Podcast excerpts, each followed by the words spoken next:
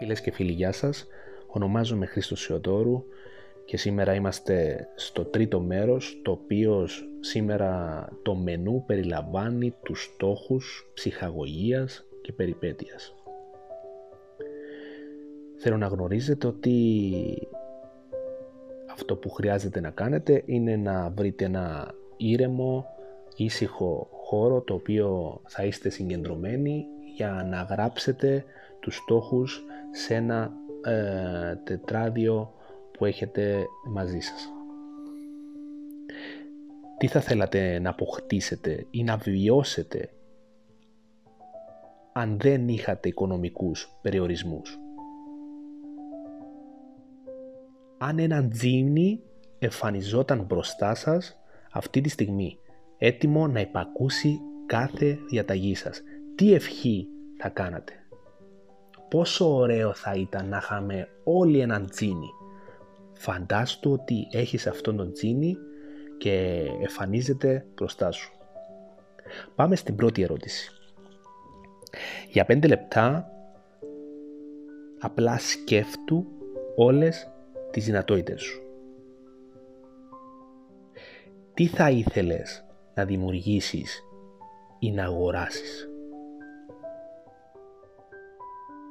Σε τι εκδηλώσεις θα ήθελες να περιβρεθείς; Τι περιπέτειες θα ήθελες να βιώσεις; Ερώτηση νούμερο 2. Θέσε ένα χρονικό όριο για να εκπληρώσεις κάθε σου στόχο. 6 μήνες, 1, 5, 10, 20 χρόνια. Νούμερο 3. Επίλεξε τον κύριο ετήσιο στόχο σου. Βάλε προτεραιότητα ποιο στόχο θα ήθελες να πετύχεις πρώτο αυτό τον χρόνο. Ερώτηση νούμερο 4. Μέσα σε δύο λεπτά θέλω να γράψεις μία σύντομη παράγραφο που θα λέει γιατί είσαι απολύτως αποφασισμένος να πετύχεις το συγκεκριμένο στόχο μέσα σε αυτό το έτος.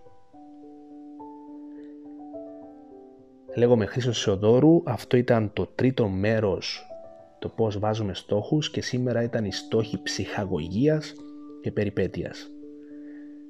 Το επόμενο μέρος θα είναι, το οποίο θα είναι και το τελευταίο, θα είναι οι στόχοι προσφοράς.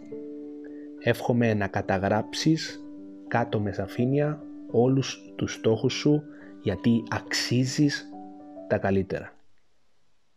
Θα τα πούμε στο επόμενο ακουστικό.